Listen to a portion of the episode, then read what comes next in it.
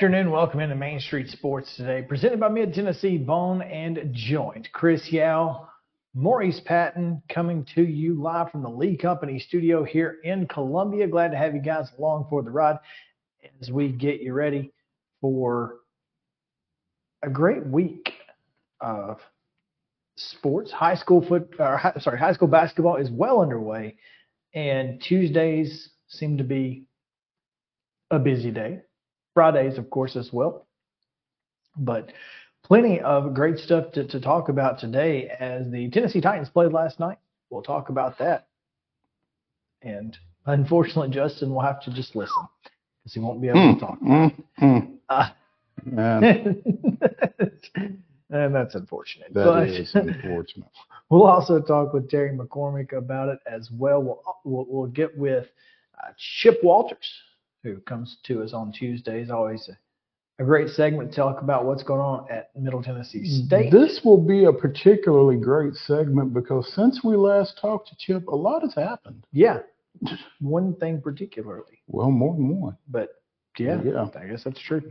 So yeah, it's going to be an exciting time to talk with Chip Walters. We'll also talk with Ryan Callahan of 24/7 Sports as Tennessee is dealing with some portal issues, as as is everybody. Mhm. But uh, it, it's it's it's certainly interesting to see how things are shaking out in the portal, and Ryan is on top of it for 24/7 Sports and GoVols247.com. So we'll talk with him in just a few moments. All of that coming your way, including Top Five Tuesday. We told you about it yesterday. The top five best individual performances in sports in a loss. And a loss.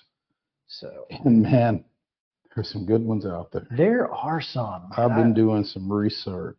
I'm I'm still doing some research, but yeah. but yeah, it's it, there, there's there are plenty to choose from. Mhm. So we'll get to all of that in just a few moments. But first, we need to get you up to date with yesterday's scores and today's schedule on the rundown. This is the rundown. High school girls basketball action from Monday night. Clarksville Academy defeated Friendship Christian 49 39. Marshall County defeated Fairview 48 43. It was Houston County 84, Jo Byrns 44. Lipscomb Academy with a 68 38 win over Briarcrest Christian. Mount Juliet defeated Smyrna 54 24. Eagleville defeated Mount Pleasant 72 26. Murfreesboro Central with a 42 39 win over Summertown. It was Santa Fe 51, Frank Hughes 32, and Waverly defeated Dickson County 60 to 43.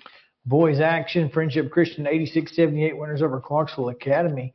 Fairview down Marshall County 54-51. It was Houston County 61-47 winners over Jo Byrns. Mount Juliet down Smyrna 47-45, and Mount Juliet Christian was a 52-46 winner over STEM Academy. Mount Pleasant fell to Eagle 58-44. Summertown got the best of Murfreesboro Central 73-63. Santa Fe completes the sweep of Frank Hughes 57-48, and Dickson County was a 65-43 winner over Waverly in the NFL behind the shield. It was the New York Football Giants.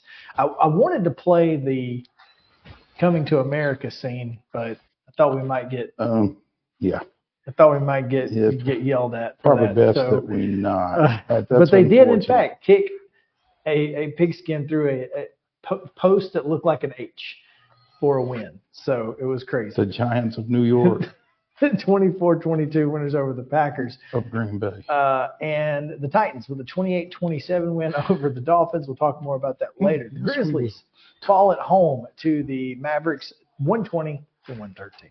Tonight's high school basketball schedule. These are all doubleheaders. All girls games beginning at six o'clock local time. Excuse me. Portland is at Allen County, Kentucky. Martin Luther King goes to Antioch. Stewart's Creek is at Blackman. Columbia Central hosts LaVergne. Dickson County takes on visiting Fairview. Overton will be at East Nashville. The Tennessee Heat is at Father Ryan. Hampshire goes to Franklin Classical. Franklin County hosts Riverdale. Lebanon visits Gallatin. Giles County takes on visiting Fayetteville. Liberty Creek is at Greenbrier. Hillsboro goes to Green Hill. Station Camp is at Hendersonville. Sycamore is at Hickman County. Creekwood is at Lawson. Lawrence County goes to Loretto. Knowledge Academies is at Maplewood. Goodpasture goes to Nashville Christian. Oakland hits Coffee County. Cane Ridge visits Polk Home. Watertown will be at Red Boiling Springs. Richland takes on visiting community. Tullahoma travels to Rockvale. Santa Fe for the second night in a row, taking on Perry County at home.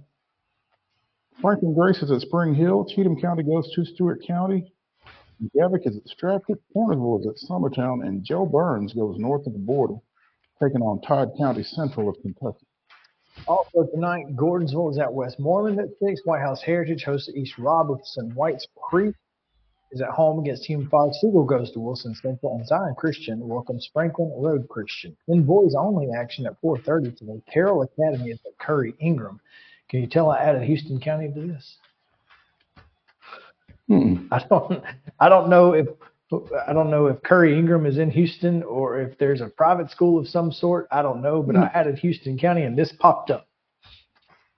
No, Currey Ingram is in like Brentwood-ish, Okay. kind of sort of. Well, I don't know who I don't know how they ended up because we've never had them before. So Uh, again, high school schedules mhm. provided by Coach T. So uh, men's basketball right this second in junior college play over at Columbia Central. Tennessee Valley Prep is up here. The Valley Boys Boys with a Z. Yes. are here taking on Columbia uh, State. So there's that. Yeah. Tonight on SEC Network, Tennessee is at home against Georgia Southern, and Austin Peay is up at the Salukis of Southern Illinois at 7 o'clock on ESPN Plus. On the ice, Predators welcome the Flyers of Philadelphia at 7 tonight on Bally Sports South, and that is your rundown.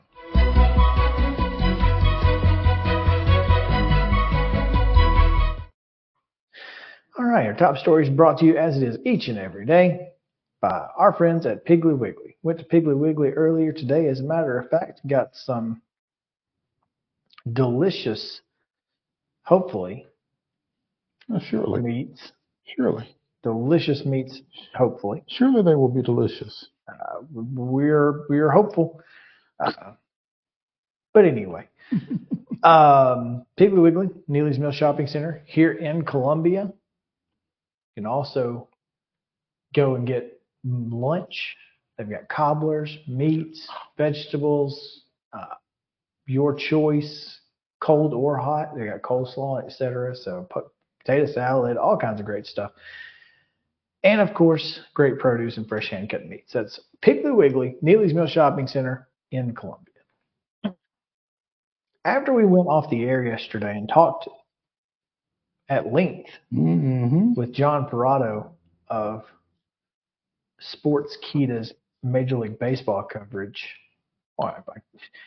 who is Sportskeeda's Major League Baseball coverage. He's, Mhm. he's the whole department. Uh, Shohei Ohtani's deal was announced by the Dodgers. The, the Dodgers had not, to that point, even announced that Shohei Ohtani had been signed Mm-hmm. their Twitter account was getting spammed every time. Like when they announced the Joe Kelly signing, everyone was like, "What else? Is there something else you guys need to tell us?" like, I mean, they, they were just getting spammed with, "Hey, why haven't you announced Ohtani?" Well, the reason is they had not finalized this particular part of the deal, which basically says that Shohei Ohtani will make two million dollars annually over the next 10 years. And once that is done, for the 10 years following, he will be paid $68 million annually. And that may be the most absurd thing I've ever heard in my life. Obviously, baseball fans who aren't fans of the Dodgers are a little perturbed by this idea. Many people feel like it's skirting the CBT in a way that, you know, to avoid the luxury tax numbers and that this will allow them to, you know, sign even more superstar athletes and I don't know. It's clearly within the rules. But sometimes the letter and uh, of the law and, and the spirit not necessarily the same thing. And I just don't know how good this is for baseball. And I don't know who it looks worse on, the Dodgers or Shohei.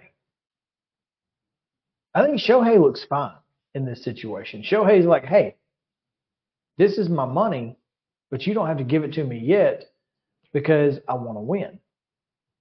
And I want you guys to be able to do whatever it takes to do that while I'm here. Now, once I'm gone, good luck. Not my farm, not my pigs. But it just feels kind of like Ohtani is I don't know. It just it just feels wrong. It feels like this shouldn't be legal, despite the fact it is. Does that make sense? Hmm? I don't. It's hard to explain what I'm trying to say here. I feel like Shohei is going to turn out to be the villain in this situation. Because not only is he getting his money, but it kind of screws baseball as a whole in the process. I guess my thing is what stops anybody else from doing it? Nobody else has $68 million annually to give anybody in 10 years. Well, but I mean, if someone is willing to defer more than half of their contract in order to allow you to free up some more money,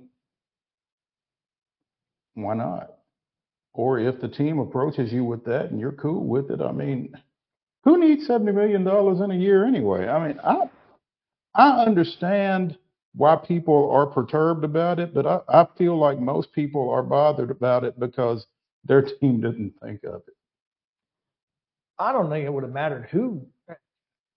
Look, Ohtani was going to the Dodgers. Well, okay, I guess again, my thing is not my my thing isn't with Ohtani or the Dodgers. I, they they found a way to work, to work around the system. Period.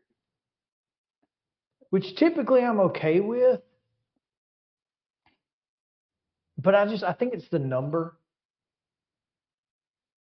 It's like, well, crap. Yeah, we could we could sign anybody for seven hundred million dollars, and you know, and in ten years, And give them twenty. Yeah.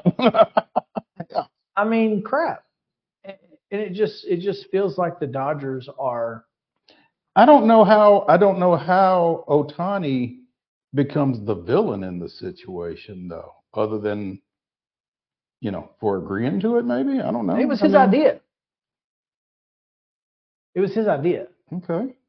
He brought it to the Dodgers and said, "Hey, you only got to give me two million because I'm making enough money on, you know, on Everything else. endorsement deals and all. Mhm. So I don't need. I mean, who needs more than two million dollars anyway? Uh, someone said in L.A. two million dollars comes with an EBT card. Uh, they're probably not entirely wrong, but I, I think it's because you know you've now taken a team that didn't need Shohei Ohtani, got Shohei Ohtani, but now also has the ability to sign other superstar athletes. And they don't have to pay the taxes on it. They don't have to pay the luxury tax. And I think that's the big issue for most people. I think I think and and I you know this is this is over my head.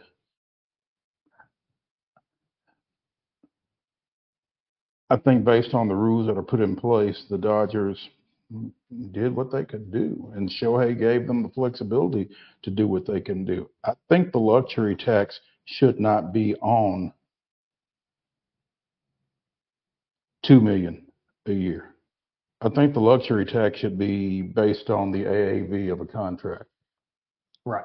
I, I agree with that. If, if that were the case, I think there would be a lot fewer people upset. Reading Jeff Passan's lengthy Twitter post on this.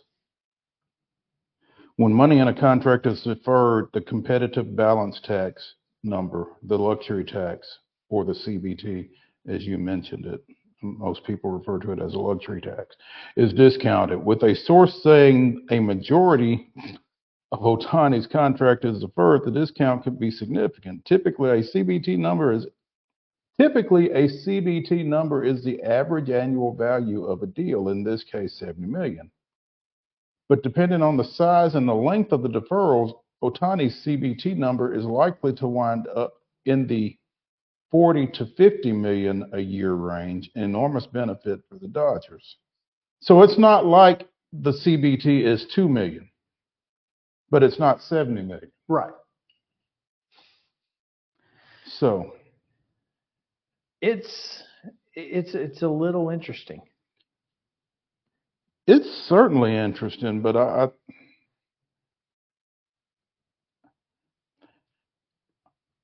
I don't know why the deferrals,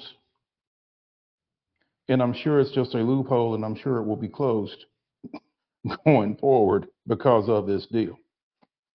But I, I, I it just feels like to me the AAV in all instances should be the basis for the luxury tax.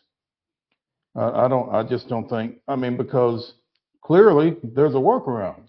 Well, If you can get somebody to defer, or if somebody says they will defer. the workaround is there for a reason. The workaround is there for smaller market teams to sign superstar players and not have to pay them all the money up front because they're going to get a lot more money over the, the ideally they would get more money over the length of the contract that they would have available to pay Okay. at the end of the contract. uh, Okay. That's so- what it's for. Okay, so it's for the small market teams and the large market team took advantage of. a large market team took took it way out of proportion is the is what I'm saying. It's This is very similar to Nick Saban. yes. Uh, uh, It's a warning. hey, if this is if- what you you sure this is what you want to Okay. if it is, that's fine. I mean, this is put in place for Kansas City, Pittsburgh, Tampa. Oakland slash Las Vegas, Tampa. And the Dodgers said, go. Yeah, it's it's it's it's there so that small market teams can have the ability to sign superstars. It's not intended for the Dodgers to have four. But you can't, I understand you, that. you, you cannot make rules in a league with 30 teams that only apply to eight of them. I, I understand that. Is this going to end up with a with a salary cap? I don't know if it's going to end up with a salary cap, but I think it's going to end up with deferrals not being not impacting luxury tax anymore. I think seventy thousand annually. I mean, seven seven hundred million or seventy million annually is going to be taxed. Whether the player gets 70 million, 2 million, or anywhere in between, which is what it should be. Right. I, I agree. And that's the only way to fix this, I think. Speaking of Jeff Passan, Seth Lugo has signed with the Royals, three years, forty-five million. I bet you Seth Lugo is getting 15 million a year too. I, I bet he is. He is. He is definitely not putting any of that off. Yeah. Um, but man, uh, how about that? Look, Wow. that Another ex-Padre, right? yeah, they're they're they're in trouble. Um, but not un- it's understandable.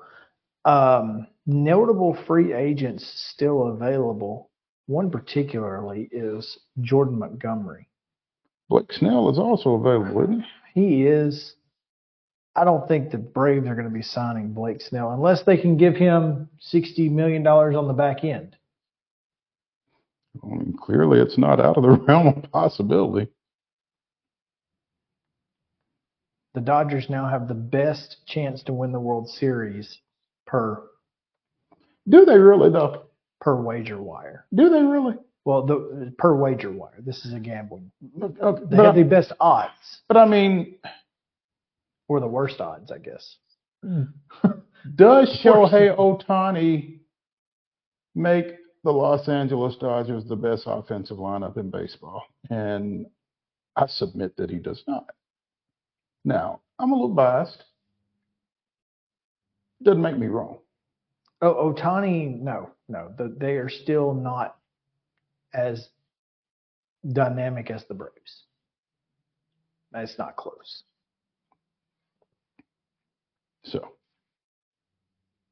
so I don't, and and again, he's not going to pitch.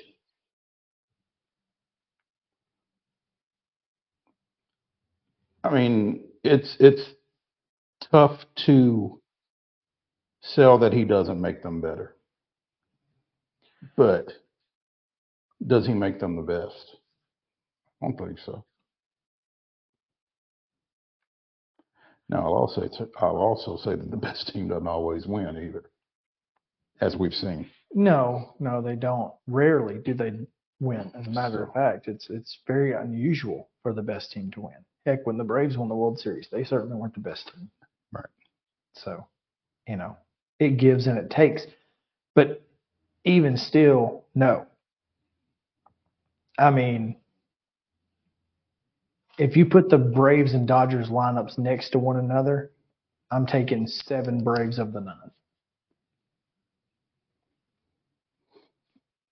And that's I'd take them six of the nine, but yeah, yeah. I mean, the only one that because see i'm i'm murphy and d'Arnaud to me are the same guy. and as good as will smith um i think obviously i, I think acuna and here's the thing is you kind of you gotta you, you kind of have to take them you got to take the top three as a whole Okay, but here's the deal. Here, here's one thing that you got to factor into that. And we hadn't talked about this, but apparently during or after the winter meetings last week, it was announced Mookie Betts is now a second baseman. So second base is a push. at best but right field is not even close I who's who who is their right fielder? They don't have one right now. So, uh, yeah, I mean, First base is a, a, push. it's a push. The Braves are better at third.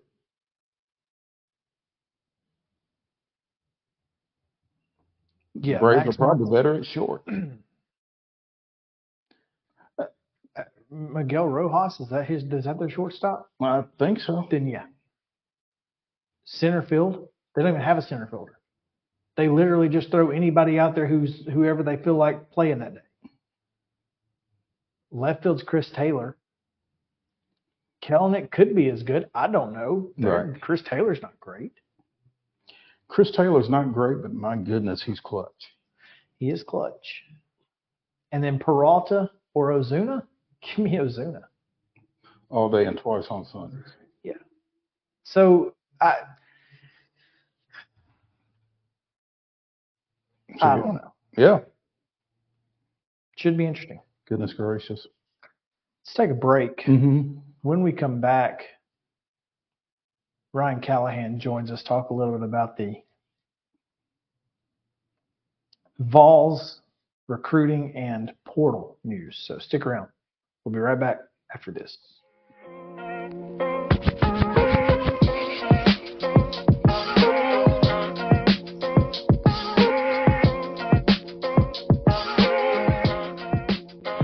Mid Tennessee Bone and Joint treats your orthopedic injuries and existing conditions. Our trained physicians will get you back in the game faster. Contact us at 931 381 2663 or www.mtbj.net. With Lee Company technology, the best handymen are hands off. Lee Company techs have been using visual findings and other smart technology tools for years to add transparency and virtually take customers along. You see what we see. whether we're in a crawl space or on a roof. With Lee Company, technology helps us help you, no matter what's happening in the world or at your house.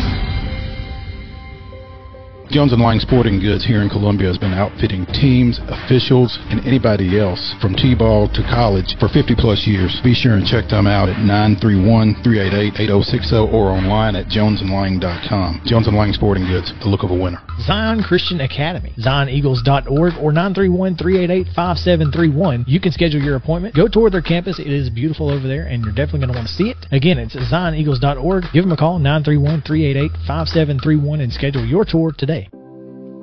Custom Stone Handler supplies over 600 distributors and suppliers with quality stone products. Along with River Stone, we produce and distribute over 100 building, landscape, and other bulk products. Our goal is to provide quality products, service, and partnerships to ensure our customers' success. We firmly believe that the measure of any person or company is how they treat other people and customers. Give them a call at 931 490 4990 or visit CustomStonehandlers.com.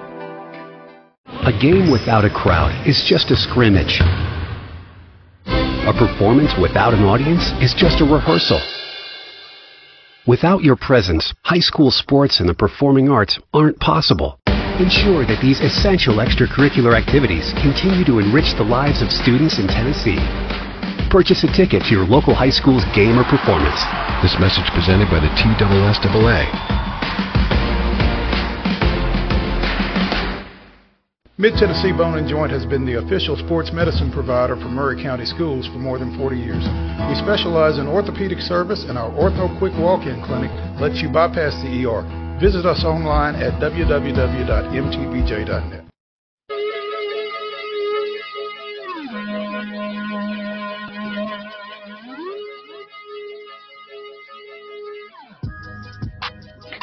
Welcome back in Main Street Sports today, presented by Mid Tennessee Bone and Joint. Chris Yao, Mo Patton. We are live from the Lee Company studio here in Columbia.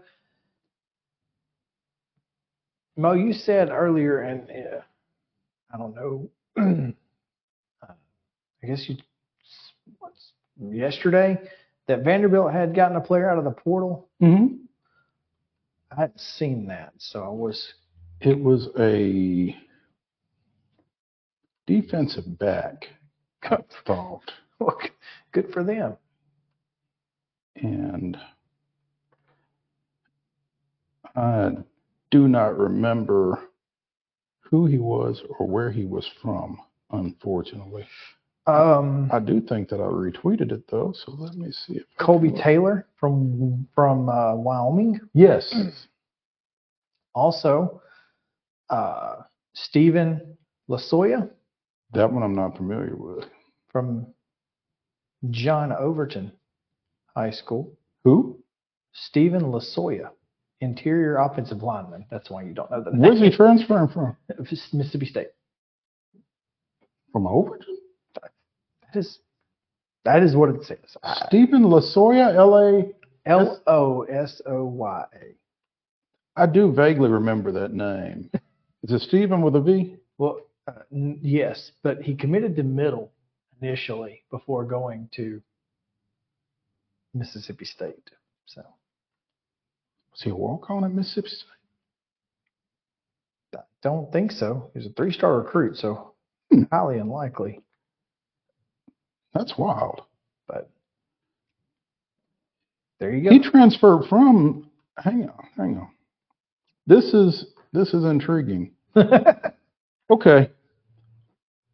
This says he began his career at Middle Tennessee State. Well, it doesn't say Middle Tennessee State. Began his career at Middle Tennessee, played there for three seasons before going to the Bulldogs for two. There you go. So, and he still has a year left. wow, It's amazing. it is. The portal is is out there. Who was it that said the portal giveth and the portal taketh away? There's no doubt. There is no doubt. So That's wild. I assume he's a grad. Grad. yeah, my, it's the only way he's going to be able to play would be to be a grad transfer. So. If he played three years of middle and two at Mississippi State, yeah. Yeah. So, all right. Well, Hmm. Vanderbilt's got one. We got two. two, three, really, but I don't know who the other guy is. I did see it though. Uh, but Tennessee has only giveth to the portal, Only giveth and so we'll talk. thus far.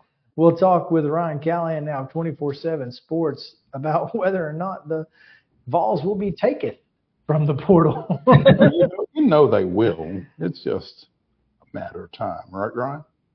That's right. Yeah, it, it, uh, it doesn't happen immediately uh, all the time. Sometimes you see these guys making decisions in their first day in the transfer portal, the first week, and it's because they pretty much knew where they were going before they even went in the portal. How do they know that, Ryan? Okay, they have a pretty good idea. it's a mystery. I, you, no one knows. No. But uh, but yeah, so that if if you don't have guys like that already kind of lined up, you end up searching around a little bit, and guys have to take visits. And, and Tennessee's only hosted two visitors from the transfer portal so far, and, and probably will host uh, at least a, a handful of others this weekend. So it, it it takes a little bit of time to to get things going sometimes, but once the activity starts, it's a it's a flurry. So for now, the uh, the wait continues for Tennessee to make a, an addition from the transfer portal, and in the meantime uh, Tennessee fans uh, wringing their hands a little bit, waiting for for the news to start trickling in. Yeah, and you know, with no games to deal with right now, um, it, it's it's awfully quiet around Knoxville, and and fans are looking for something. I'm sure, right? Yeah, that, that's right, and and there's a lot that Tennessee needs, uh, and, and probably more so than that, there's a lot that fans feel this team needs after seeing this past season. Mhm. and they're seeing the guys leave in the transfer portal too that you alluded to a second ago. You know, several guys in the in the secondary in particular leaving. Um, at the same time, you know, fans that were kind of tired of those players in the secondary are now um, are now wondering why they're leaving. So that, that's that's how it goes. That's the double-edged sword of uh, of college sports a lot of times, uh, sports in general probably. But the bottom line is they've got some some needs to address still. Uh, tight end, I think, at the top of the list because that's the position Tennessee has been probably the most aggressive in seeking out so far in, in the transfer portal. Uh, down to two scholarship guys there who will be back next season. So they're obviously looking for really a starter at that position with only two freshmen coming back, uh, and then uh, hoping to add a high school guy to go along with a, a transfer, maybe maybe a second transfer. We'll see what they can find, but um, that's a position they've been particularly aggressive in seeking help, and then some other spots where they're still looking at some guys and and seeing what's out there and seeing if they can get visits, but probably not as pressing uh, of a need as tight end. That's that's obviously a really important one Tennessee has to address. Spring Hill High School graduate Ryan Callahan right. of 24/7 Sports joining us here on Main Street Sports today, and I had a chance to to talk to your dad for a couple of minutes Saturday morning. Actually, Ryan, he and I were both um, picking up pork butts from the Spring Hill baseball fundraiser, and um, Oh, yeah. he- yeah, yeah. So you need to get home when you get a chance. Get you some of that. get you get you some of that, but. Um, It sounds like that, that's what they'll be serving at Christmas. Probably. Yeah, most likely. There Most, there will still be plenty left, I'm sure. Yeah. Um, so there's something for you to look forward to. Uh, you mentioned that tight end is a very important position for for Tennessee. Is that particularly in this offense, Ryan, that that is the case? Because I mean, you had um, you had Jacob Warren, you had the transfer from from the West Coast. Um, you know, Princeton Fant held down that position previously. They they get a lot of use out of that spot in Heupel's offense. They do. It's it's a tricky spot to to recruit because the the knock on on a lot of teams, and Tennessee is is certainly one of them. Is well, they don't throw to the tight end enough. Uh, I, I was telling someone just the other day, I, I've I've never covered a team that felt that where fans felt they threw to the tight end enough. That's always a position. where- Iowa and nobody else. yeah, that, that's pretty much That's it. it. Georgia lately, and, and that's you know, even Well, that's funny a how that works. Yeah. Right.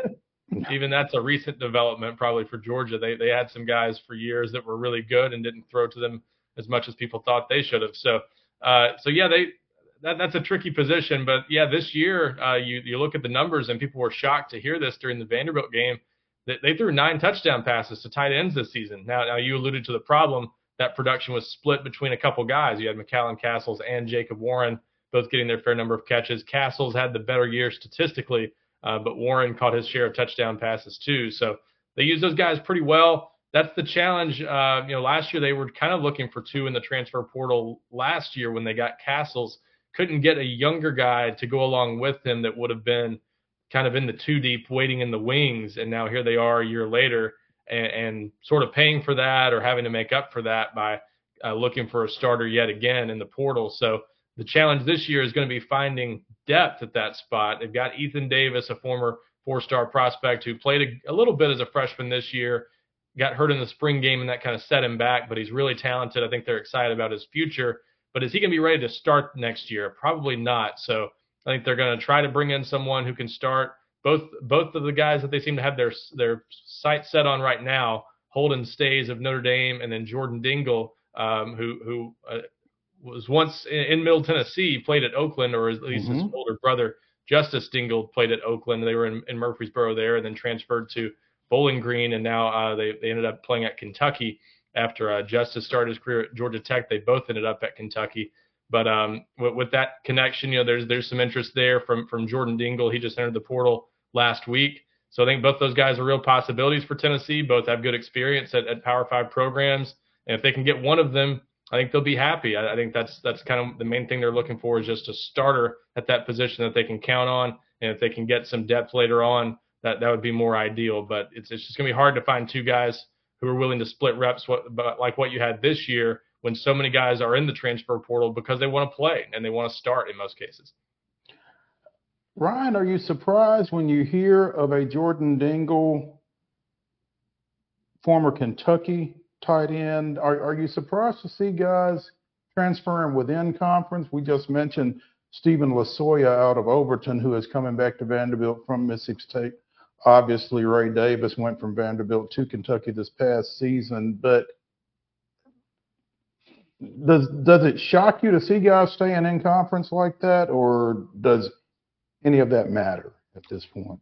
No, it, it doesn't shock me. It, it shocks me more often these days when you don't see that in a lot of cases because um, there, a lot of these guys end up choosing between SEC schools when they're coming out of high school. So if there's any regret about the way things played out, the, the natural place you're going to look is the school that finished second coming out of high school in a lot of cases. And so that's usually an SEC school.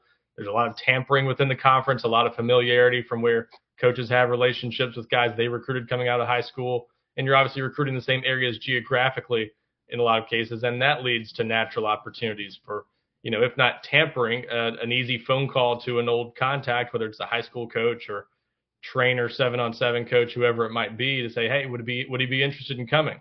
Um, so it's it's really easy to transfer in conference, and that's why this January and December transfer portal window is so popular and why there is so much movement this time of year. You can move after spring practice too, even though that window is shortened to 15 days, um, or, or the, the the January window, December and January is now 30 days. You still have 15 days after spring practice that you can transfer then too. But A, you want to go through spring practice at your new school and get settled into a new system. And B, you want to uh, you, you want to go ahead and get somewhere and uh, and, and you, just have uh, so many so many schools are eager to bring in help for for next year. And it's it's just uh, it's easier to go ahead and get there uh, going into spring practice. And this this this time is so busy uh, for schools that are looking to to kind of fill some needs. And uh, so yeah you you you have to look where you know, and uh, and you often know what you have um, at SEC, SEC schools and, uh, and and kids that you recruited previously coming out of high school. So it's a little shocking when there's not um, that uh, that sort of interconference transfer uh, activity. And then this is the only time of year you can do that. You know, the SEC put in the rule that you can't transfer within the conference if you enter the portal after January, whatever date it is now, January 31st, I think is what they initially made it. So that's the other reason this time of year is really popular to transfer because if you're in the SEC, you can't leave for another SEC school if you transfer after spring practice. So yeah, you see that a lot. Um, probably more than SEC coaches would like, but that's the reality, and uh, it's it's part of it, and, and it's going to continue to happen as long as that's within the rules. A lot of talk about within the rules today. Uh, it's yeah, it's anyway. you know, Ryan, you you mentioned it. We've talked about it. This this defensive secondary is depleted at best. Uh, what what are, what what's Tennessee going to do? This this just seems unprecedented that they essentially have nothing but walk-ons now in the defensive secondary. Well, uh, it's not quite that thin yet, uh, and we're still waiting to see who, uh, what will happen with a couple of veterans back there who could change the outlook there quite a bit for next season. Uh, Gabe Jeudy-Lally has not announced anything yet about what he's going to do. He has another year of eligibility left. Um, the the BYU and, and former Vanderbilt transfer just came in this past year, and one of the reasons Tennessee took him was that he had two seasons of eligibility left. Uh, so we'll, see if he decides to come back. All, all recent indications have been that he's more likely to go ahead and test the the NFL draft waters and see what's out there for him. And if he doesn't come back, then then it becomes a little more of a, of a maybe not a dire situation, but a, a, a much more open competition than we're used to seeing the last couple years in Tennessee's secondary. They do have some young guys that didn't play a lot this year. Uh, Ricky Gibson, as a true freshman, played some. You know, every time they kind of got him out there in some big games, it, it didn't go very well a lot. a couple of those times, and he he was out of there pretty quickly. And they turned back to those veterans a lot of times. The other freshman, Christian Conyer uh, from from Bowling Green, Kentucky, and uh, Jordan Matthews from Louisiana, and, and those guys played on special teams some, but not a lot on defense. So not a lot of experience there, but a lot of young talent. And the reality is, when you when you invest heavily in a position and you bring in some highly ranked guys, you better play them by year two, especially in this day and age where those guys will end up in the transfer portal themselves. So it's probably time for Tennessee to give one, if not a couple of those guys a chance to play next season. Uh, but also they'll they'll probably be in the transfer portal looking to replace some of what they just lost. And then we've also got to see what Wesley Walker might do at safety, the uh, former Ensworth standout. He's a he's a possibility to come back, but I think that's another one that's probably leaning toward leaving and, and just seeing what what other possibilities are out there for him, uh, whether that's the NFL or, or or even possibly the transfer portal, but more likely just testing the NFL draft water. So we'll we'll see where those guys go. If one of them returns, it makes that makes it a, a an easier situation to navigate. If they both leave, suddenly you've got a lot of playing time to offer, and and some other guys that are there like Jordan Thomas and Andre Turrentine at safety that could easily step in next year, but they just don't have a lot of experience. So it would be uh, obviously a big adjustment for Tennessee to to make that change and have kind of some fresh blood back there, which which might be needed at that position. Tennessee's just been okay in the secondary. They could probably use uh, a, a fresh group of guys uh, as long as they have the talent, and I think they feel they do. Well, again, and, and you know, you just said it. If if guys are looking to play out of the portal, Tennessee gives them a great opportunity to do that in the defensive secondary. Yeah, I, I would say so, and they and they we'll see how many they they end up looking to take there. That'll be the interesting thing because again, they do have those internal options, and because there is this spring transfer portal window, you know that's that's one of the tricky things about adding players from the transfer portal, and one of the reasons you maybe Yeah. don't go all in on them this time of year. You don't want to bring in so many players that you scare off an Ethan Davis at tight end, that you don't scare off one of those young cornerbacks that wants a chance to start next year. So you do have to be careful with how many you bring in. But I think Tennessee will at least get one or two there probably in the secondary. And, and we'll see if safety ends up being a position they have to address too. If Wesley Walker leaves, I think safety becomes an even bigger priority for Tennessee. That's already a position I think they're interested in looking to the transfer portal. It becomes probably a necessity if Wesley Walker ends up leaving. Wide receiver, uh, looks like uh, Tulane wide receiver is, is has he visited yet? Yeah, uh, Chris Brazzell, he, he was just on campus, uh, wrapped up his visit this morning, actually, was on campus for less than 24 hours, one of the shortest official visits I've ever seen. Uh, arrived in Knoxville about, uh, I don't know, 5 o'clock yesterday evening. Uh, in the evening, it was at, not even the afternoon. And he left this morning before lunchtime to, to head to Utah for another visit.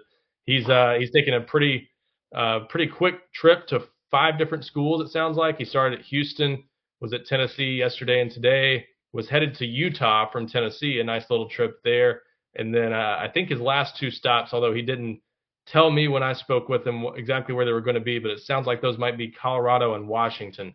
So he's mostly going out west for some of those remaining trips. He's originally from Texas, had the chance to go back home, to, or at least to his home state, by going to Houston and his former coaching staff at Tulane. Most of them also there now after Willie Fritz was hired at Houston. So we'll see if he follows that crew there or if he ends up at Tennessee or somewhere else. But seems to be pretty open. And if he is, I think Tennessee's got a real shot in that one. They obviously could use a receiver, uh, an impact receiver for the most part, and not could use some depth at that position, but they just need someone to make that group better. They they weren't they weren't good enough at wide receiver this past season, and uh, I, I think they they know they need an impact guy who can come in and shake up that group a little bit. And he he's an outside receiver, six four or so, and it would really give them a, a nice young addition, a redshirt freshman this year. So three years of eligibility left, 700 plus yards as a redshirt freshman. Uh, a lot to like about Chris Brazzell, and and uh, his dad was uh, a former NFL and Canadian Football League player as well. So uh, good bloodlines there. So a lot to like about him, and we'll see if they can get him. But I think they'll at least be looking for one wide receiver in the transfer portal as they look to upgrade that position this offseason. You know, you you talk about what Brazzell did at Tulane. Um, does I mean success doesn't necessarily translate because Dont'e Thornton well didn't exactly pan out. Yeah, now now Thornton was a was kind of a more typical, maybe not a more typical transfer, but maybe a more common transfer in that he wasn't a starter at Oregon. Um, so Tennessee had to take a little bit of a leap of faith with him. He started only a few games last season, played a little bit toward the end of the season, had some pretty good numbers in a couple games, and so you you project that to a full season and say, okay, I think his skill set can work. And he was a former top 100 prospect, so you knew he had the skill set um, but it doesn't always click, and it and sometimes it doesn't even click in the first season. So from Tennessee's perspective, they've got to hope that one works out in year two. You know, he should be back.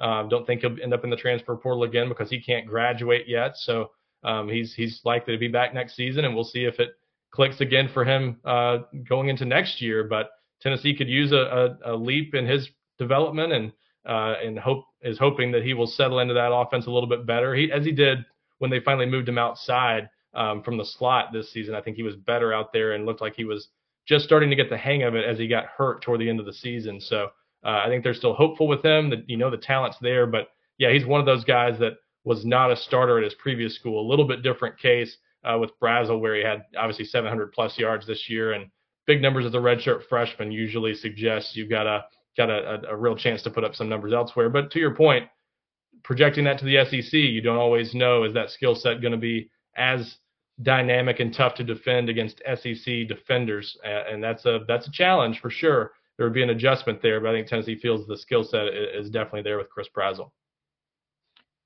Ryan Callahan of GoVols 24/7. Ryan, as always, we appreciate it, and we'll see what happens. I don't know. This this this this time of year is always wild.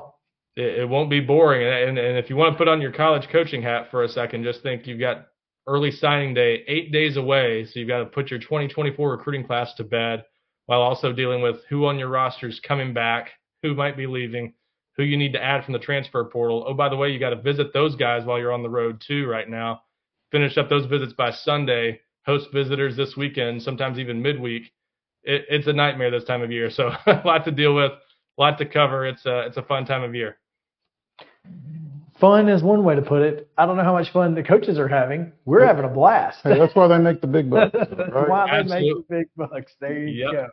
No Thanks, doubt. Ryan, and uh, enjoy that uh, that that that butt that you most certainly will enjoy at Christmas. Looking forward to it. Thanks a lot, guys. Thank you, Ryan.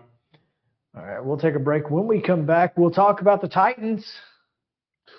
Was it the most improbable comeback in NFL history? it's in the conversation. There's no question there. We'll talk about it on the other side of the break. Stick around.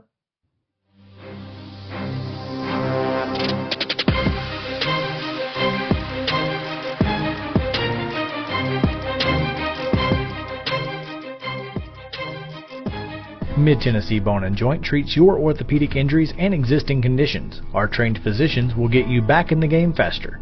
Contact us at 931 381 2663 or www.mtbj.net.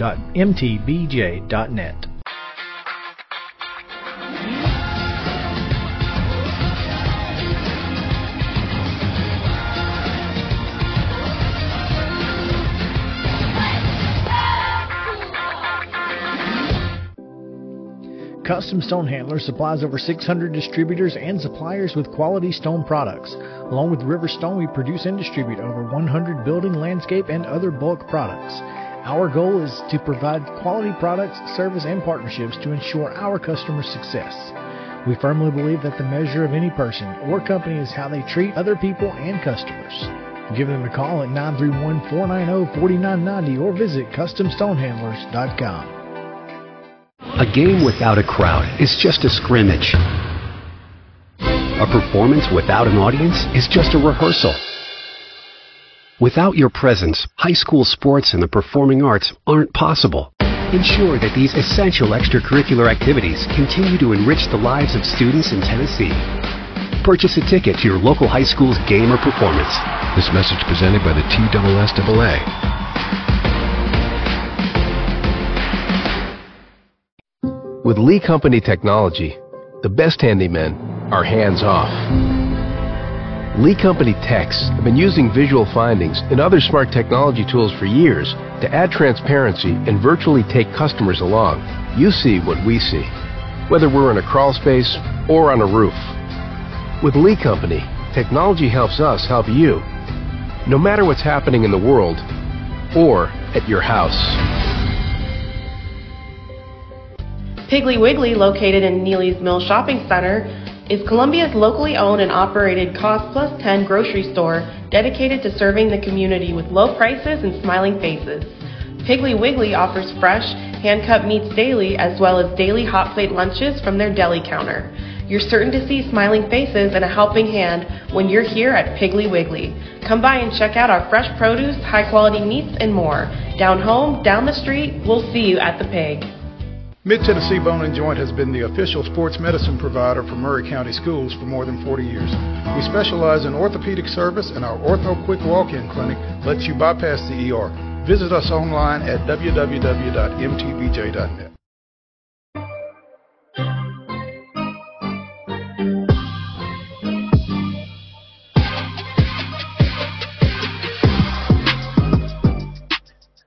Welcome back in Main Street Sports today, presented by Mid Tennessee Bone and Joint. Chris Yao, Mo Patton, and Justin Kulik on the controls. We are talking now about last night's Titans' improbable comeback after an improbable situation before the comeback was After an improbable meltdown? well, yeah. I don't know how improbable the meltdown was with these Titans. it's almost uh, Well, I mean, it just came out the way it just came out of nowhere, though. Yeah, well, that's that's how these Titans work. Over the and that's it's almost like okay, when's it when's the shoe gonna drop? When? No, what? Oh, oh, no, no, not yet, not yet. Oh, there it is. There it is. There, there it was. Special teams.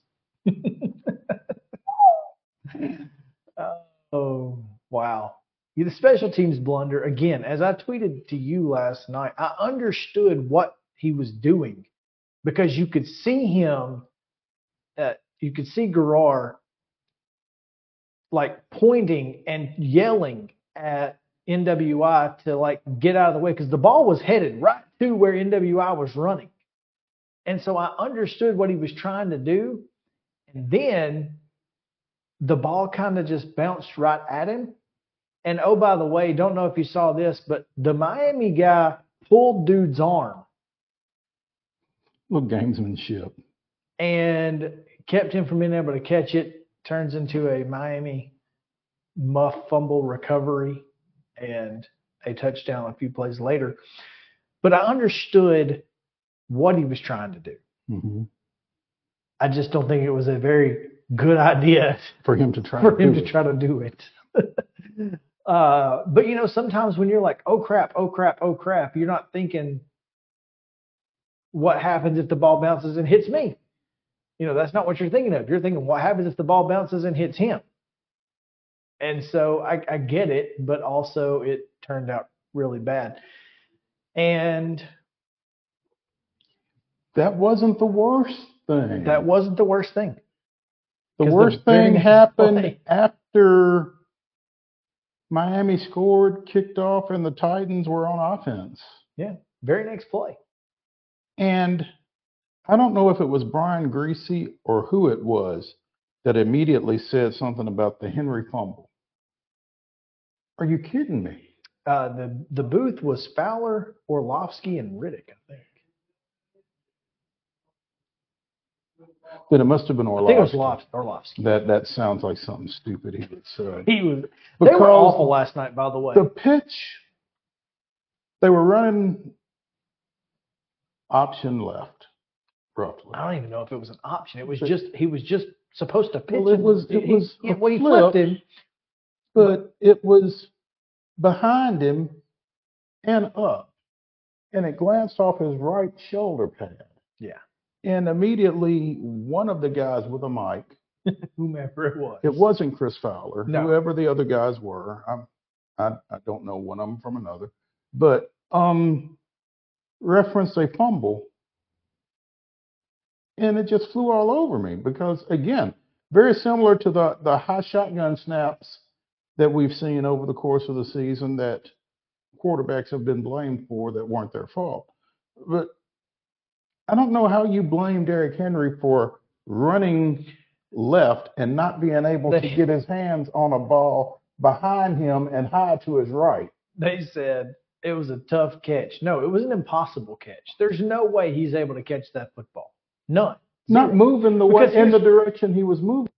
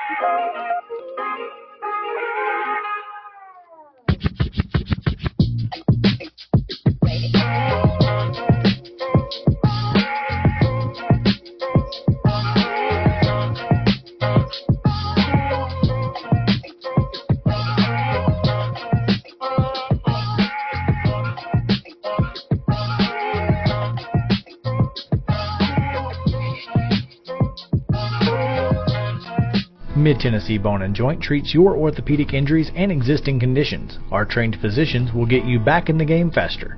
Contact us at 931 381 2663 or www.mtbj.net.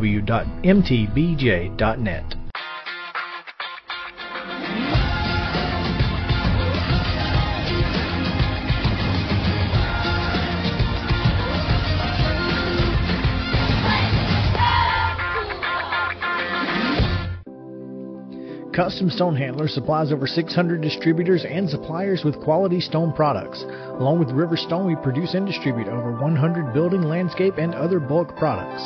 Our goal is to provide quality products, service, and partnerships to ensure our customers' success. We firmly believe that the measure of any person or company is how they treat other people and customers. Give them a call at 931 490 4990 or visit CustomStonehandlers.com. A game without a crowd is just a scrimmage. A performance without an audience is just a rehearsal. Without your presence, high school sports and the performing arts aren't possible. Ensure that these essential extracurricular activities continue to enrich the lives of students in Tennessee. Purchase a ticket to your local high school's game or performance. This message presented by the TSSAA.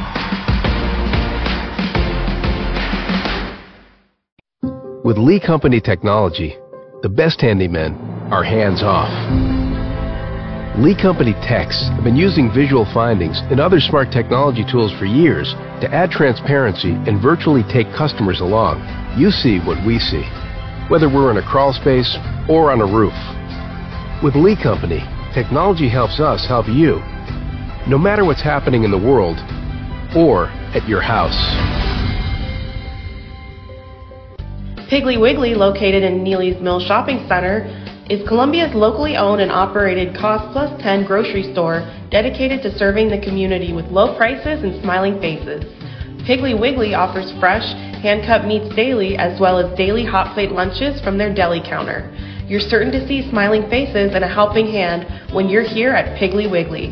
Come by and check out our fresh produce, high quality meats, and more. Down home, down the street, we'll see you at the pig. Mid Tennessee Bone and Joint has been the official sports medicine provider for Maury County Schools for more than 40 years.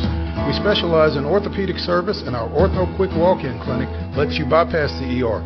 Visit us online at www.mtbj.net.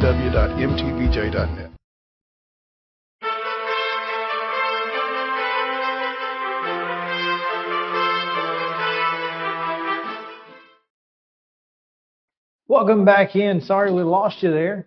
Welcome back into us more than you. You're right. Yeah, they were there. Yeah. But uh, we weren't. yeah, we are back and apologize. Time now for our daily Titans report as we continue our Titans discussion that we were so rudely interrupted during on the other side of that break uh, with Terry McCormick. Terry, what's up? How's it going, guys? I know you um, you guys were just as stunned as I was probably at the outcome of the Titans game last night. Uh, it is your daily Titans report, and it's powered by Zen Sports. And uh, that was one of the more unusual endings I've seen to a game involving the Titans of late because uh, I already was working on I was already working on my lead about how the Eric Garror fumble and the uh, Levis botch of the pitch had basically wasted a good effort by the defense and uh, you know was ready to hang another loss on them and then all of a sudden Levis just went crazy on those final two drives and was able to pull out the win. Crazy indeed. Let, let me ask y'all something. So it's 27 13. Mhm. The Titans scored to make it 27 20, 27 19, excuse me. Mhm. What were y'all's thoughts about going for two right there as it was happening? It was a little bit of a gamble, but uh, I kind of liked it because one, you're a four and eight football team, and you're playing a team that's heavily favored, and chances are the longer the game goes on, the more likely the Dolphins are win it if it goes to overtime. So I see what he did there because if you go for two and get it, then you're in position to win the ball game in regulation if you can get one more score. If you go for two and miss it, then if you get the time touchdown, you can still go for two and go to overtime.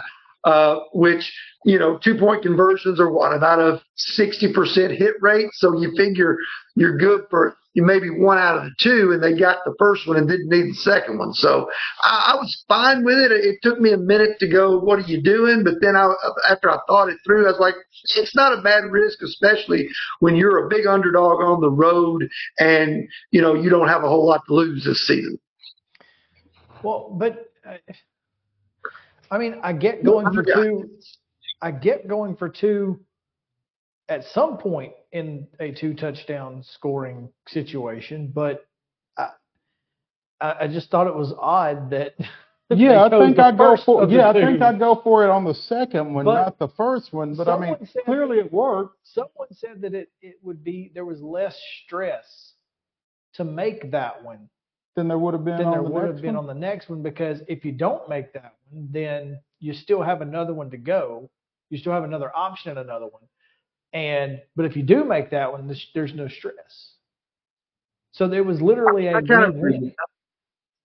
I just thought it was weird that they chose the first, not the second, but it worked out, and it, you know, And the fact that it worked out is is really kind of crazy on top of everything else, just because, as, as Terry said, did not expect that. You know, just the fact that they were up 10-7 at halftime shocked me. Oh, absolutely, and especially the fact that it seemed like they were content to go in seven seven, and then they, you know, because they get the ball back with about what a minute fifty left in the first half, and they run it, go three and out, punt it back to the Dolphins, get a stop, get the ball back with like 38 seconds, and then all of a sudden they get aggressive and they're zipping right down the field and get in field goal range. So just an odd game all the way around, uh, you know, as it happened, but it worked out in the Titans' favor.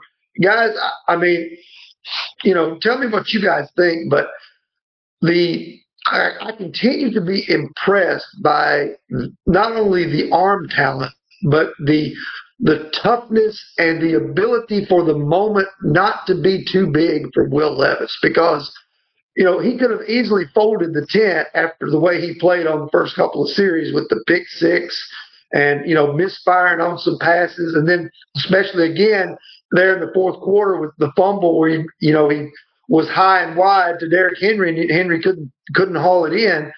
But, you know, he, he's got, I guess the term is some moxie about him that, uh, that seems to play well, you know, not only on the field, but with his teammates as well. He certainly seems to he seems to be a keeper. Let's put it that way. And if you don't have to fill the quarterback position in the off season, you're that much ahead of the game in the rebuild.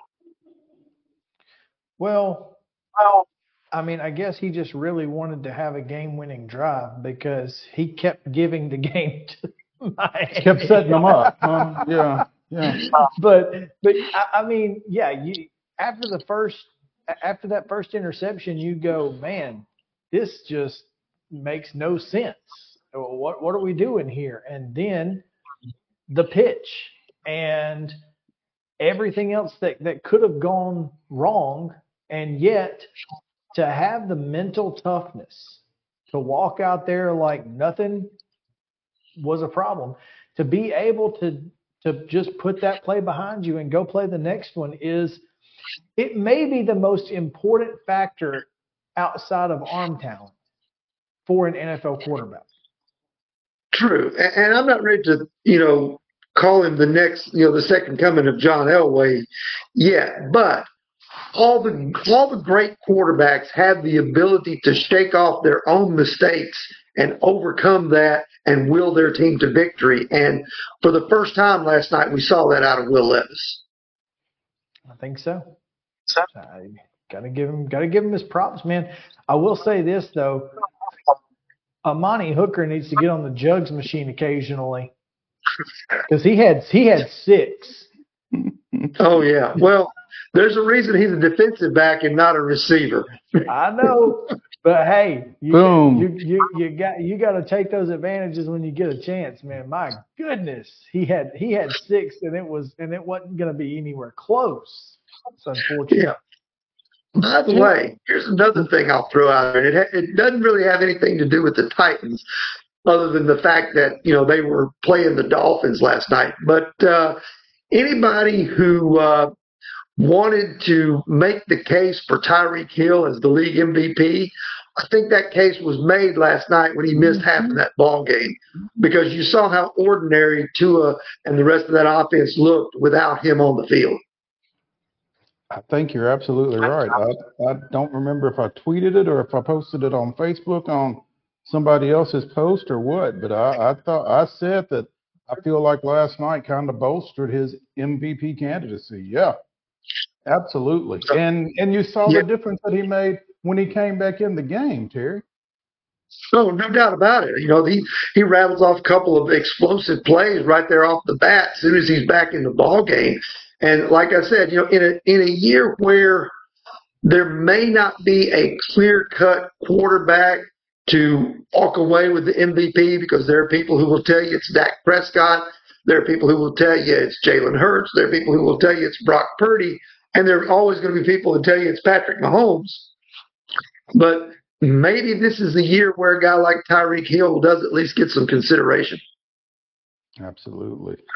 Um, Terry, I guess my question is was the Titans' performance last night in the face of so much? Was that a one off or is that something that they do build on over this last four games? It's a great question. I, I don't think we'll really find out the answer until they take the field on Sunday. If they come out and they're flat, then we'll know it's a one-off. If they come out and look pretty decent, then I think uh, you know maybe it's the start of something. I think they certainly hope it's the start of something, uh, given the way that they played in those last couple of drives. And you know, there's always there's the thought too that you know they may be catching a break with the Texans because C.J. Stroud's in the prot- protocol right now, and so his status is up in the air for Sunday. At least right now, I haven't seen a report yet that says yay or nay if he's going to play or not. But even if he does play, if he's been in the protocol all week, that means he's probably not getting the practice reps he needs. So that could be advantage Titans as well. Now, like I said, the, the other crazy thing about this, and guys, think about this for a second. I tweeted this out last night.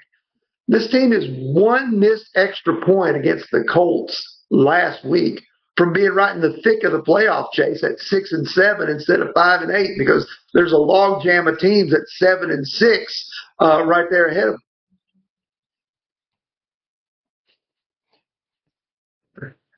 Yeah, and this is the team that's lost by. I mean, could have beaten the Saints, could have beaten Pittsburgh, should have beaten the Colts last week.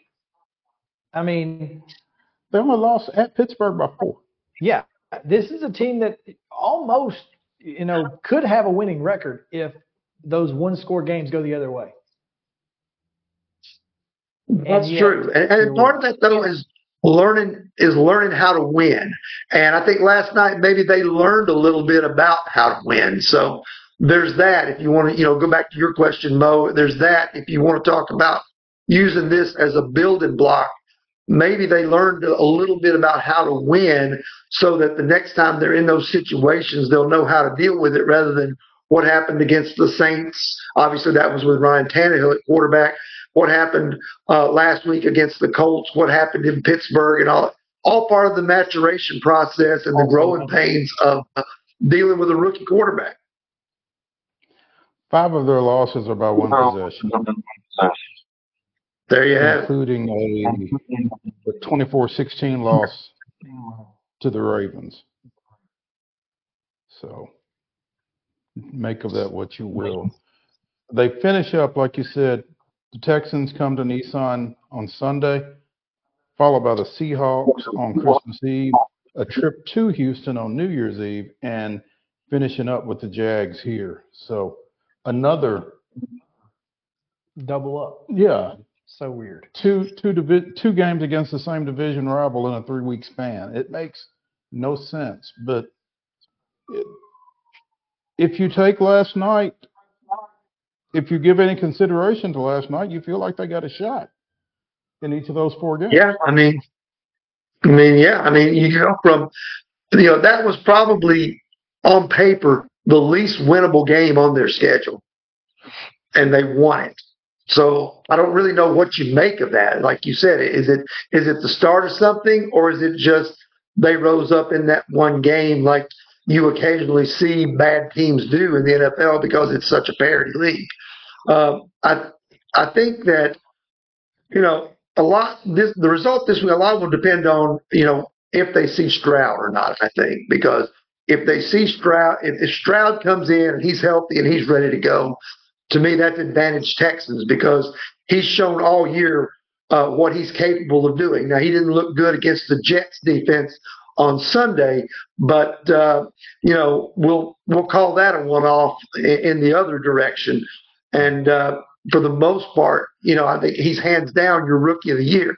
Now that said, if you're a guy like Will Levis, you certainly got a chip on your shoulder when you face these other rookie quarterbacks.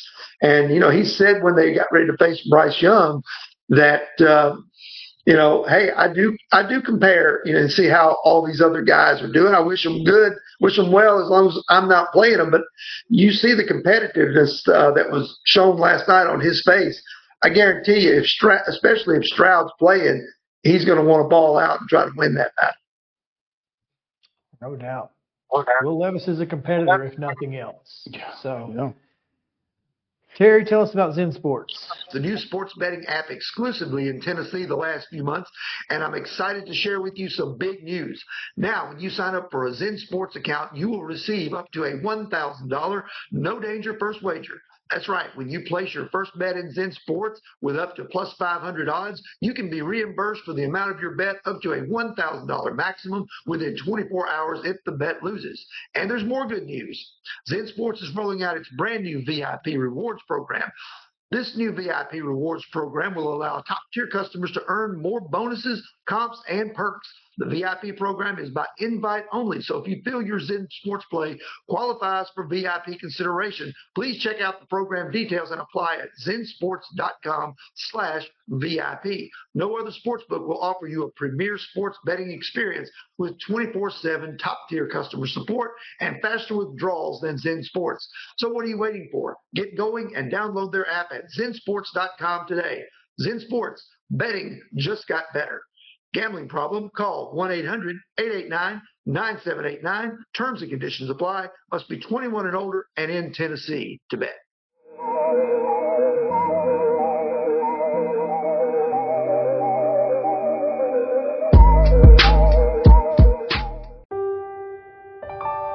This holiday season, the largest lantern festival in the country returns to Nashville Zoo. Witness more than 1,000 handcrafted Chinese lanterns featuring brand new designs, including towering mythical beasts, a life-sized Santa's workshop, and a 100-foot long dragon. Welcome back to Zoolumination at Nashville Zoo. Bigger, brighter, and better than ever. Smiles. These are the healthy smiles of real Delta Dental members. Folks with access to the nation's largest network of dentists and low deductible plans with 100% preventive care coverage, all backed by over 65 years of expertise. Go online or give us a call to learn about affordable individual plans that meet your needs. 1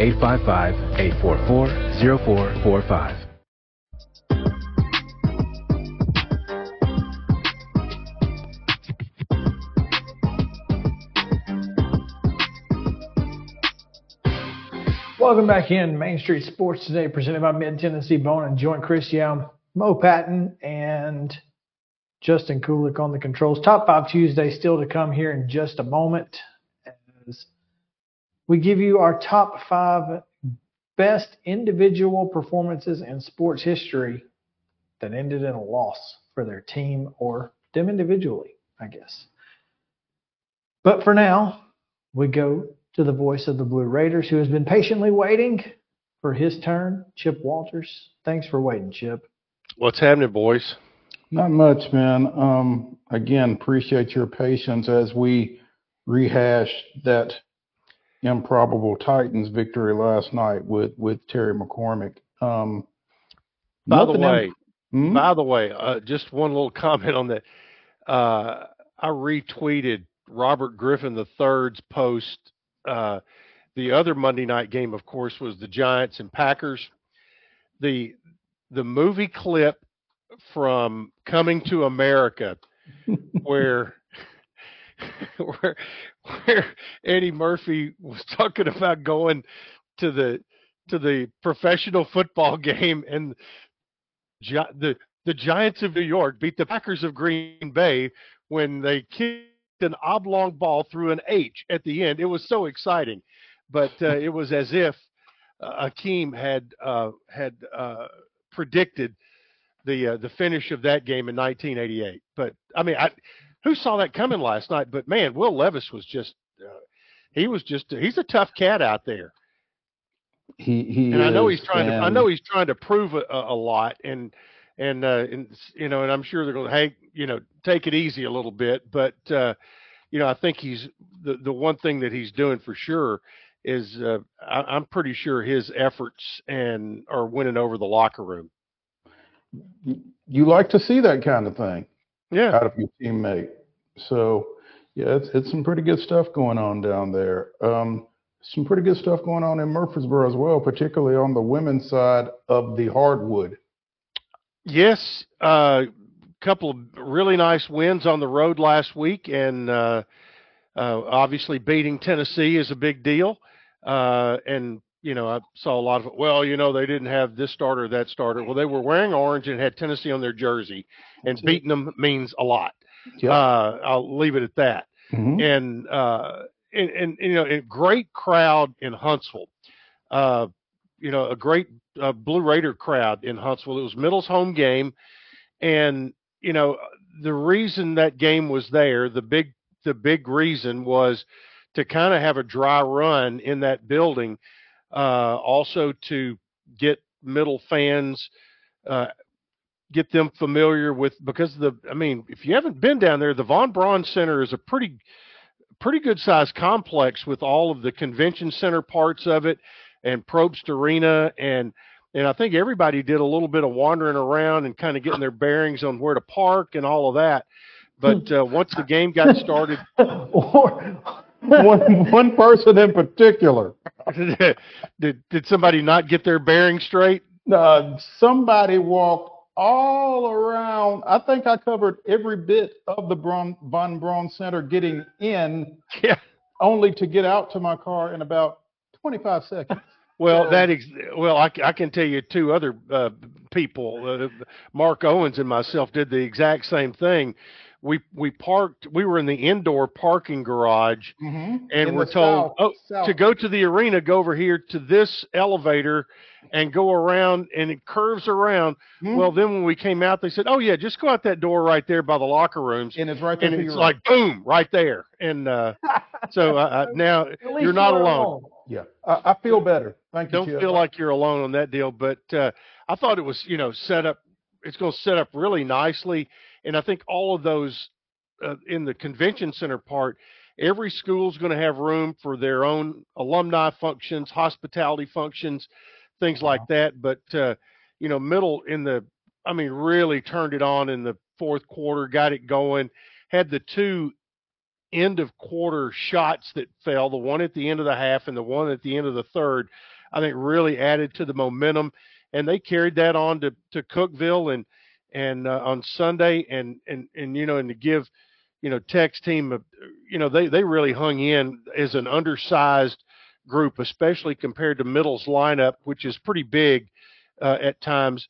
And Middle couldn't shake them uh, through the third quarter, and then you know, then we're able to put some distance on in, in the fourth quarter and and pick up the win. And and uh, the Lady Raiders will be at home on Sunday to uh, end a 35 day uh, hiatus from the Glass House as Stephen F. Austin, two o'clock on Sunday. That's part of the Conference USA WAC Challenge. The I wonder if the lumber the fem, the lumberjack women if they are they the lumberjennies or or or, or, A or lady lumberjack? Jills? What, what? lumberjills maybe. Lumberjills. That's, that's a heck of a question. I have to check that out. So That's good. That'll- but uh, speaking of, of the women's side, while we're while we're on that, uh, you had uh, uh, Jalynn Gregory was named Conference USA Player of the Week after kind of going through some struggles with her three point shot. She just uh, she just went crazy this week, uh, and was also today named the Ann Meyers Drysdale uh, U.S. Basketball Writers Association National Player of the Week. So wow. uh, not bad uh, for for a young lady uh, from Lafayette, and uh, congratulations to her. 23 and a half points in those two wins, um, nine threes in those two wins, zero bench time in those two wins. Played all 40, both against Tennessee, Yeah, Tennessee Tech. So yeah, not not bad for the pride of Macon County High School. Um, she was also Conference USA Player of the Week and completed a sweep this week by Middle Tennessee State as Elias King was the men's player of the week and Chris Loof for the second week in a row was the freshman of the week. yeah. The Red Rocket is really coming on, and the, uh, the, the Elias King in a win over Missouri State and in a loss to Belmont set career highs in both games for points. Uh, 22 and then came back with 27 against Belmont. And uh, he's starting to shoot the ball with confidence. And now Loof, who is splitting time with Jared Coleman Jones at, at the five position, Jared starting, the and and Loof, uh, you know, it's kind of a Wally Pipp type of thing here with uh, uh, Josh Ogundele going down with an injury. Loof is really uh, having the opportunity to uh, to shine and and uh, and over the last couple of games, middle has. I'd have to go back and look at both, but I know against Belmont they got 20, 23 points and 17 rebound or 23 and 12, I think, combined from from that position from with Coleman Jones and Loof. So they've been a nice one-two punch. Both have obviously different skill sets, but uh, but yeah, they both played well this week, and now both teams, as we mentioned, the Lady Raiders come back Sunday. The men uh, have a road trip out west next week, and I'll uh, be joining you somewhere along the way, uh, probably either in Salt Lake City or or I'll actually be uh, I'll, I'll, actually have gotten to my hotel uh, in Cedar City, Utah by Cedar. No, no, no. Actually, next Tuesday I will still be in Moraga, California, getting ready for the St. Mary's, Mary's. There yeah. we go. Okay. Then we All go right. to Southern Utah after that. The Thunderbirds. That's correct. The fabulous Thunderbirds. That's Yeah. right. so, Um, Stephen F. Austin's women are the Lady Jacks. Lady Jacks. Okay. I still I like Lumberjills better. So, I do too. Chip Walters, the voice of the Blue Raiders, joining us here on Main Street Sports today, presented by Mid Tennessee Bone and Joint. Chip, as I mentioned to Chris earlier in the show, since we last spoke, wow. Yeah. yeah, No kidding. yeah. Um, What a week it has been. how how much how much one-on-one time or how much time have you had to spend with the new Blue Raiders football coach? I know he's been moving and shaking. You know, were you up there uh when he was doing the group interviews and then went Mhm. over to get his photos made and he stopped and talked to me for about 30 seconds? That was it. That's it. That that's it so far. Oh Uh. Yeah, I mean he. I mean I was even talking to Mark. I mean he's really busy. Uh, I, I I snuck up. I was going to try to sneak a little bit of time on Saturday afternoon when I go up. I went upstairs to do Nick McDevitt's pregame interview and slid around in the football offices, hoping I'd catch him in his office for just a minute. But uh, the whole all the uh, coaches uh, were around the conference table and they were going over the recruiting stuff because everybody had been on the road on Friday. They went to 59 high schools on Friday, and so I, I, I didn't have that opportunity. But he he promised me we will have we'll have some time together. Uh, you know, it'll probably be uh, once I get back from this next trip, but but uh, everybody uh, you know that I've talked to that worked with him at Vanderbilt and just got off the phone with a buddy of mine that works at Auburn that uh, was there with him. Uh, everybody is just highly, highly complimentary of the of the kind of guy that he is, uh, and and uh, now we're starting to see some staff names, uh, the ones who will be coming in, uh, starting to trickle out there. The university's not announced any, but you're starting to see some on Twitter. Some of the guys who have apparently accepted positions, like uh, Brian Stewart, it appears is going to be the new defensive coordinator.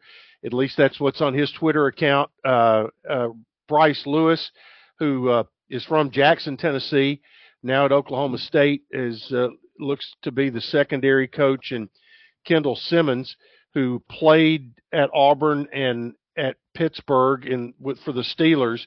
Now the O line coach at Auburn is apparently coming to middle, uh, and so those are three names that have been out there publicly on Twitter. Yet again, Middle hasn't announced anything uh, just yet, but uh, some of that is is pending very soon. And uh, I know all of the there's several assistant coaches that are on the current currently on staff that uh, have a desire to remain, and and uh, and those that is all part of the other million things that's keeping Derek Mason busy at this time. And uh, you know, it's it's pretty it's pretty clear that uh, the message or some of the messages that were put out there uh, in Chris Massaro's initial press conference uh, announcing the opening in the football job and what he was looking for. Uh, number one, they were very visible on Twitter last Thursday and Friday when they were out visiting high schools and things like that. Some really, you know, kind of cool graphic stuff. And also, I'm not sure if you had a chance to see the the eight minute version of the full video of uh, of Derek in the uh, Murfreesboro Christmas parade. And uh, I'd like to have a nickel for every hand that he shook and uh, baby that he kissed uh, during during his walk slash ride through the Christmas parade route. But uh, definitely making an effort to uh, connect with the community there. As he was so famous for saying during his time at Vanderbilt, let's ride, huh? I've I've heard that a couple times already. So yeah, Well, or let's walk. Let's and walk. Yeah. yeah. because he was he was he was walking running saw him running a couple times up to some folks you know when when chris massaro said he wanted somebody to bring energy i don't know if he could have gotten that part of this hire any better right. And you know, and and it, it you know, it's still one of those things that it, it takes some, you know. And I thought if there's also a video out of his first meeting with the players, which I thought was really good, and and and he really, uh, whether in his public remarks, in his in his talk with the team, uh, he has uh, he has not uh, he has not come in and and and did anything disrespectful to the previous staff, uh, in particular Coach Stockstill. He has given all the credit in the world for what they have done, and I, I think he has gone about that part of his business in a very very classy way because that's that's not easy because you know you're coming into a situation where you have players who were were very close to to the head coach you have a lot of fans over who over an 18 year period uh, is going to be close friends with the head coach and and many staff members and and uh, and and and to be able to handle that in in a very classy and respectful way, uh, I think is really important and uh, and and he's done that so far for sure. That said, Chip, and you may have already mentioned it, but what have you been most impressed by, or what are you most excited by singularly with this hire? Uh, you know, uh, I, I will say that, uh, and this is coming from my own little greedy part of the world, is that everybody that I've talked to said said your j- your the work that you have to do with him will be very very easy. Uh, you will have an open door. Uh, he will do whatever you need him to do for radio and television, whatever we need him to do. That uh, what I'm hearing from others uh, is is certainly uh, about the kind of person he is, and and and the type of dealings they've had with him in the past.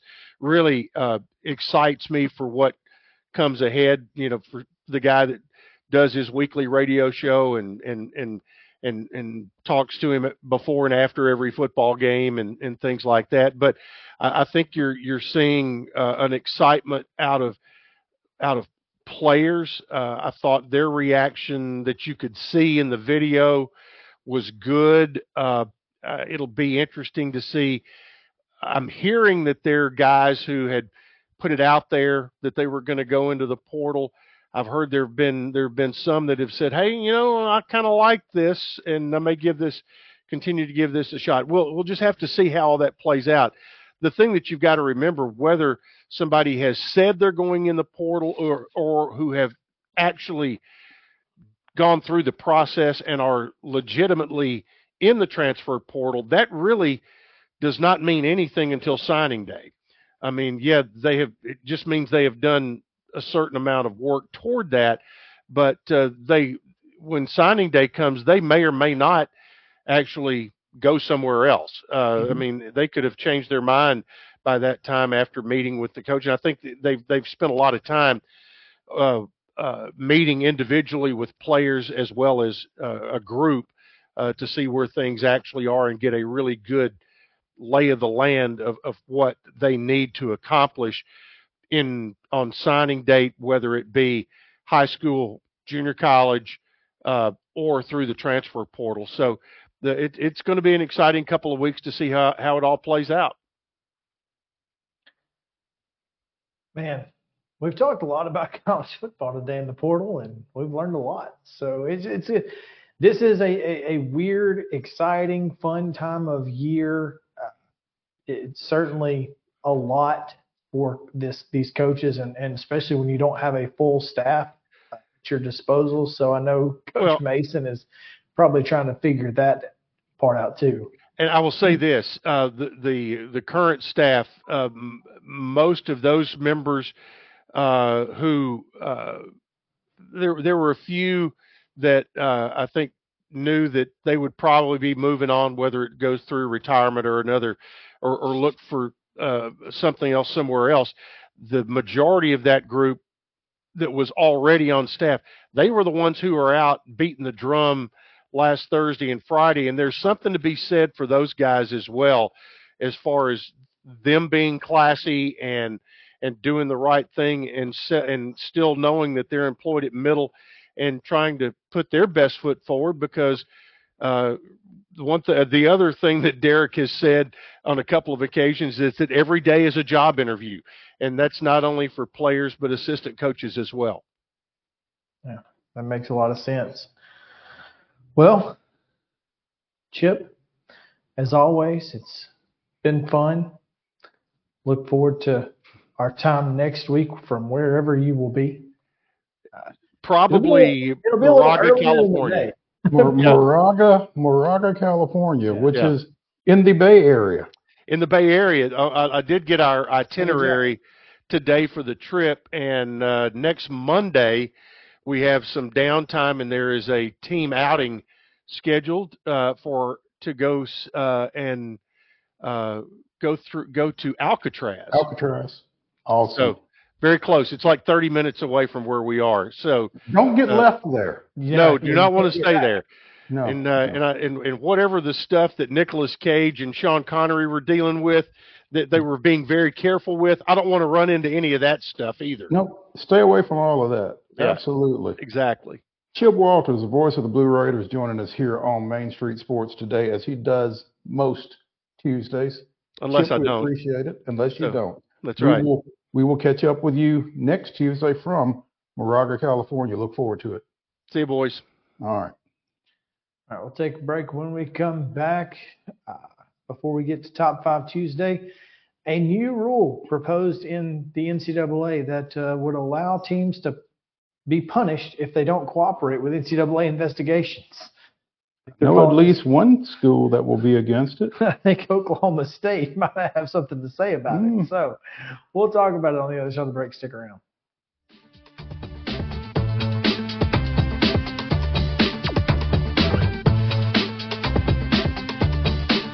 Mid Tennessee Bone and Joint treats your orthopedic injuries and existing conditions. Our trained physicians will get you back in the game faster. Contact us at 931 381 2663 or www.mtbj.net.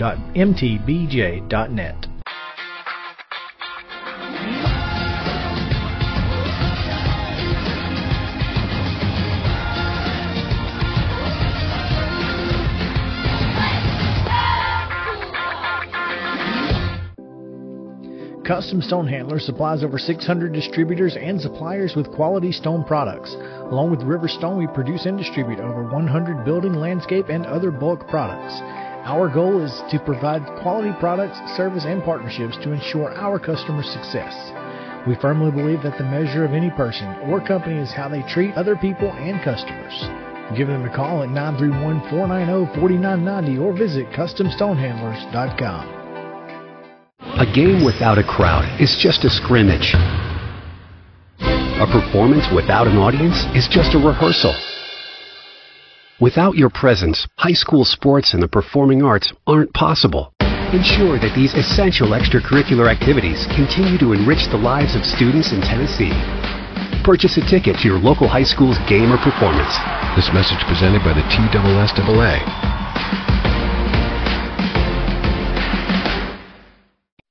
With Lee Company technology, the best handymen are hands off.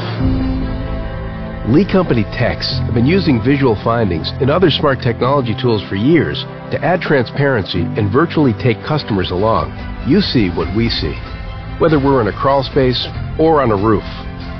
With Lee Company, technology helps us help you, no matter what's happening in the world or at your house. Piggly Wiggly, located in Neely's Mill Shopping Center, is Columbia's locally owned and operated Cost Plus 10 grocery store dedicated to serving the community with low prices and smiling faces. Piggly Wiggly offers fresh, hand cut meats daily as well as daily hot plate lunches from their deli counter. You're certain to see smiling faces and a helping hand when you're here at Piggly Wiggly. Come by and check out our fresh produce, high quality meats, and more. Down home, down the street, we'll see you at the pig. Mid Tennessee Bone and Joint has been the official sports medicine provider for Maury County Schools for more than 40 years. We specialize in orthopedic service, and our Ortho Quick Walk In Clinic lets you bypass the ER.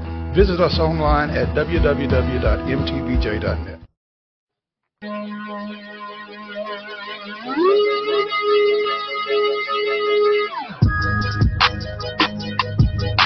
Hey, welcome back. We are live from the Lee Company studio here. Mo Patton, Chris Yao on Main Street Sports Day, presented by Mid Tennessee Bone and Joint. Talking now, Mo, about a new rule proposed by the NCAA that would punish teams for not cooperating with investigations.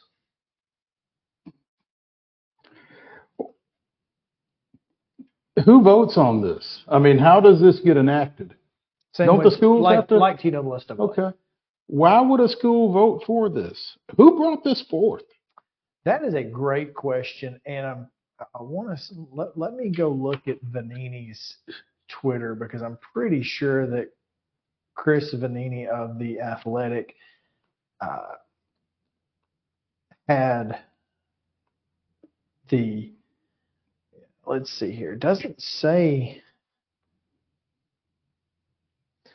It doesn't say who brought it forward basically he says technically individual schools can already be penalized for an investigation in an investigation for failing to cooperate but that proposal would allow the, that immediate penalty to be made public while the case is ongoing rather than be announced at the end of the case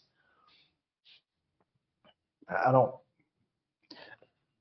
I just don't know why a school would vote in favor of that when you consider schools who have cooperated haven't been treated any better for the most part than schools that don't.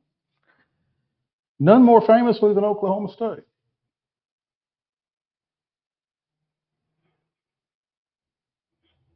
yeah oklahoma state would certainly raise an issue with this because they said hey just don't Mm-mm. uh, it's it's not worth. If, if they find it out, let them find it out. If they don't, they don't. But don't help them.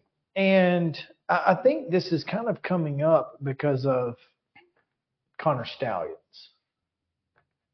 Stalions famously was not cooperating during this sign stealing investigation that I I don't know that it, I don't know if it's still ongoing, don't know anything about it. But uh, I think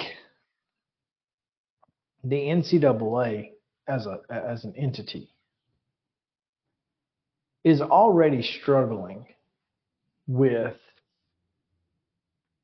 issues regarding uh, penal, penalizing institutions inconsistently. And I don't know if this will help that or hurt that because I mean, once you penalize someone for not cooperating, are there levels of not cooperating? Like, did they hand over their their notebooks but not their hard drive? I don't know, but this basically says, hey, when you don't cooperate and we say because you haven't cooperated, we you know we are putting a scholarship reduction on your program. They can announce that immediately. Is basically what this is saying. I guess one question for me would be what what is the NCAA's definition of cooperation? And I think that has to be figured out.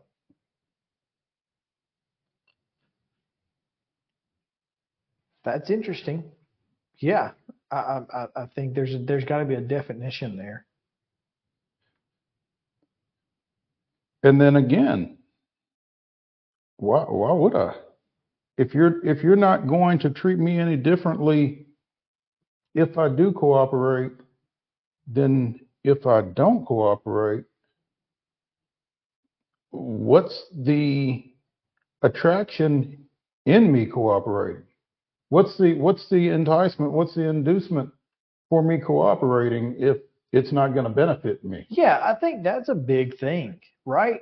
I, I Sure. mean, I if do- there's no benefit for me cooperating, then what's the point? Find it out on your own. Yeah, I think, which I guess the benefit is you won't be levied penalties. Well, if you're going to tell me that, No, I'm saying you you will you will be levied additional Uh, penalties for not cooperating. that's not that's not an inducement, though. I mean, that's that's what I'm saying. The schools have to vote this down. Yeah. I, I just I, I I- think it's ridiculous. It is, but it's the NCAA. So what do you expect? The Auburn method of dispute, refute, deny, and make the NCAA prove their case without our help has proven by far to be the best way to deal with the NCAA. Cooperation never works out. NCAA continuing to give the Power Five reasons to break away and do their own thing. Who is that? Is that Uh, anybody in Just a, particular? uh, Chris Oh. Chris Haddo of Okay. a Georgia fan. Just a just a comment on Vannini's story. It- it- well, this is Auerbach's tweet, but Oh, okay, uh, it's the same thing. I mean, but, but yeah, I, I, he's right. At what point has has cooperation been a positive outside of Tennessee? And the only reason Tennessee cooperated is because they handed them the Ten- case. Tennessee got the desired result. Exactly. That was That was the point. That's what they wanted. That's the only time you cooperate is when cooperation gives you the result that you want. Mm-hmm. They, they manipulated the NCAA at every step, and they wanted a coach gone, and they got him gone. and Mission accomplished. didn't have to sit out a bowl game. Right? So well done. Mm-hmm.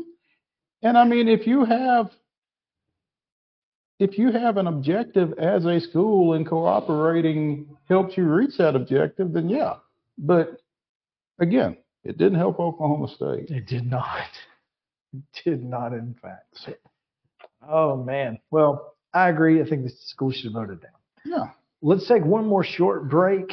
Uh, Justin, we have fulfilled all of our sponsorship obligations, so let's just do a quick promo here and come back and do Top Five Tuesday on the other side right after this on Main Street Sports Today. Stick around.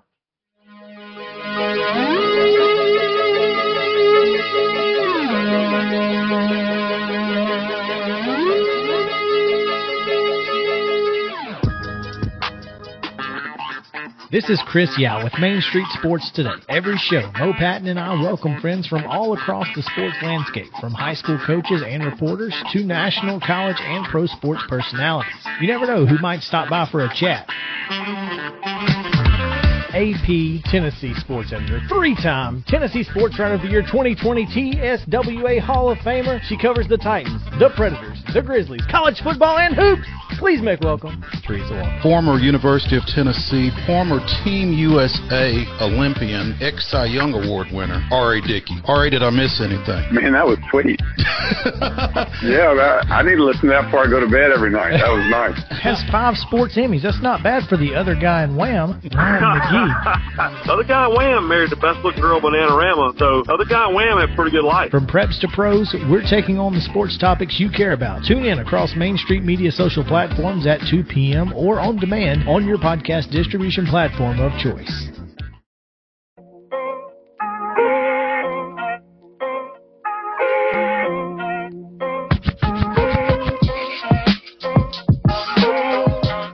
Welcome back in Main Street Sports Today, presented by Mid Tennessee Bone and Joint. Time now for Top Five Tuesday, brought to you by our friends at uh, Mid South Five Fitness. Ian, down under, is Ian asking us about uh, Australian rules football. Do you watch Australian rules football? No. So uh, my dad does because my dad's up at that time of day. but Australian rules football is really interesting, and you know I, I, I wish that I were awake more during Australian rules football stuff because it is wildly entertaining, but you have to know the rules. And the rules are very difficult to understand. You got to, you know, it, it's kind of like watching cricket, but not nearly as uh, boring. Anyway, I, I just thought that was a uh, an interesting question that we got from a commenter. Uh, top five performances in Aussie sport losses. Gary Ablett scored nine goals in the grand final loss to Hawthorn in 1989. Nine goals. Nine in a loss. Ish. It, I didn't lose. Y'all lost. He said Y'all so. lost. That's what Gary Ablett said. Oh, yes, Absolutely. he yes he did, no doubt. Mid South Five Fitness at steelathletes.com at S T E E L athletes on Instagram. Uh, make sure to go find them, follow them. We start with, of course, the Google random number generator. While, while you're doing that, I als- also had a question for Ian. Um, when it says about the timeouts there, obviously there are way too many timeouts in NFL football, just because you know TV timeouts, all that. In Australian sports, players are expected to decide themselves. Is that? what does it mean? And then what's that? I wonder what that means. I really don't know. That that Yeah. means that means that we've got too much coaching going on over here. Oh, I see what you're saying. Yeah, it's players coached. Yeah. Makes sense. It's pretty cool. So there you go. Random right. number generator. Google random number generator number one. All right, we go. You were taking too much time. I know, Justin, you're going to be number three. Mo, you will be number two. That makes me number one. That does make you number one. So I will go first. Go. Number one, I'm going to go with Chuck Howley and Super Bowl five. Oh. the most valuable player of the Super Bowl, but lost. Two interceptions and a forced fumble for the Cowboys in a 16-13 loss to Baltimore because I had him on my list. Yeah, that's it. All right. Um, my number one was my immediate thought when we began talking about this. Game five of the 2021 World Series. Hmm. Looking like the Braves were going to wrap that thing up home after Adam Duvall's first inning grand slam home run. Mm-hmm. Put them up four nothing in an eventual 9 5 loss. Fortunately, it only prolonged the inevitable. But yeah, that's my number one. Justin? I'm gonna go with Tom Brady. Um, in Super Super Bowl 52, he threw for 505 yards, three touchdowns, and had three different receivers receive over 100 yards and lost. Any, any, two kids. any, any, any Tom Brady tidbit that ends in a loss, I'm all about it. Sorry, Jack. Nothing personal. JK, go ahead. Uh, my next one is going to be Jamal Murray goes off for 50 points in Game Four of uh, what year was it? Not sure what year it was, but yeah, 50, 50 points, Game Four, oh, 2020 playoffs against the Jazz. Um, nine three Jazz. points, Yep. three point shots, uh, and Jazz won. Yep. I remember that. Mo? My number two Pittsburgh Pirates pitcher Harvey Haddix on May 26, 1959, threw a perfect game for 12 innings. How many innings, how, how many games does it take a starter to get to 12 nowadays? But Uh, he at threw least 12, 12 perfect, lost in the 13th. That's Isn't So it, does- I guess it doesn't count as a perfect Nope. game. Wow. Nope, does not. That's tough. That is tough. All right, I'm going to go with Thurman Thomas in Super Bowl 25, who had 135 yards on 15 carries, including a 31 yard touchdown run that gave Buffalo the early lead in the fourth. Caught five passes for 55 yards. Scott Norwood. That's hmm. unfortunate. That Former Birmingham unfortunate. Stallion. Birmingham Stallion kicker's doing much better now in the NFL than in Super Bowl 25. That's all I'm saying. My number three. How about throwing a no hitter and losing two to nothing? Who that? Well, that was what happened to Spring Hill pitcher Kat Carter when she lost two nothing to Summit, striking out 13 hitters in the district game in 2021. That's a good get. Tough, tough loss for Cat Card. That's a good get. I thought that's what you were thinking of yesterday. No, no, but that's a good one. Um, so my number three, 2008 Wimbledon men's singles finals. Mhm. Good one. Rafael Nadal defeated Roger Federer 6-4, 6-4, 6-7, 6-7, 9-7. That's what it took for Federer to lose. It's a five-hour match. After he had beaten Nadal in each of the two previous Wimbledon finals There you go. and winning the last five Wimbledons, period. JK, your three and four. My three is going to have to be, um, and I, this is recency biased, but also ridiculous that uh, my, so Michael Jordan against the um, Celtics. Mm-hmm. He In 86? In scored, 86? Yep, in '86 he scored. What was it? Um, 63. 63. Sorry, y'all pretty much. he's on our he's on both of our lists. yeah, I mean, just to- because I saw The Last Dance again uh, not too long ago, and and just unreal. I mean, how do you go to the locker room scoring that many points? I don't know. We Doing have all 30 that? seconds, so let's go faster. Sorry, go ahead. Number That's- four. Oh, Number four. Barry Bonds, Barry Bonds uh, against Oh, the two World Series. Yep, there you go. That's a good one. Is it me? Yes. Um, Penguins goalie Ron Tugnutt in the 2000 East semifinals, Game Four, 70 saves in a 2-1 overtime loss to Philadelphia. Yeah.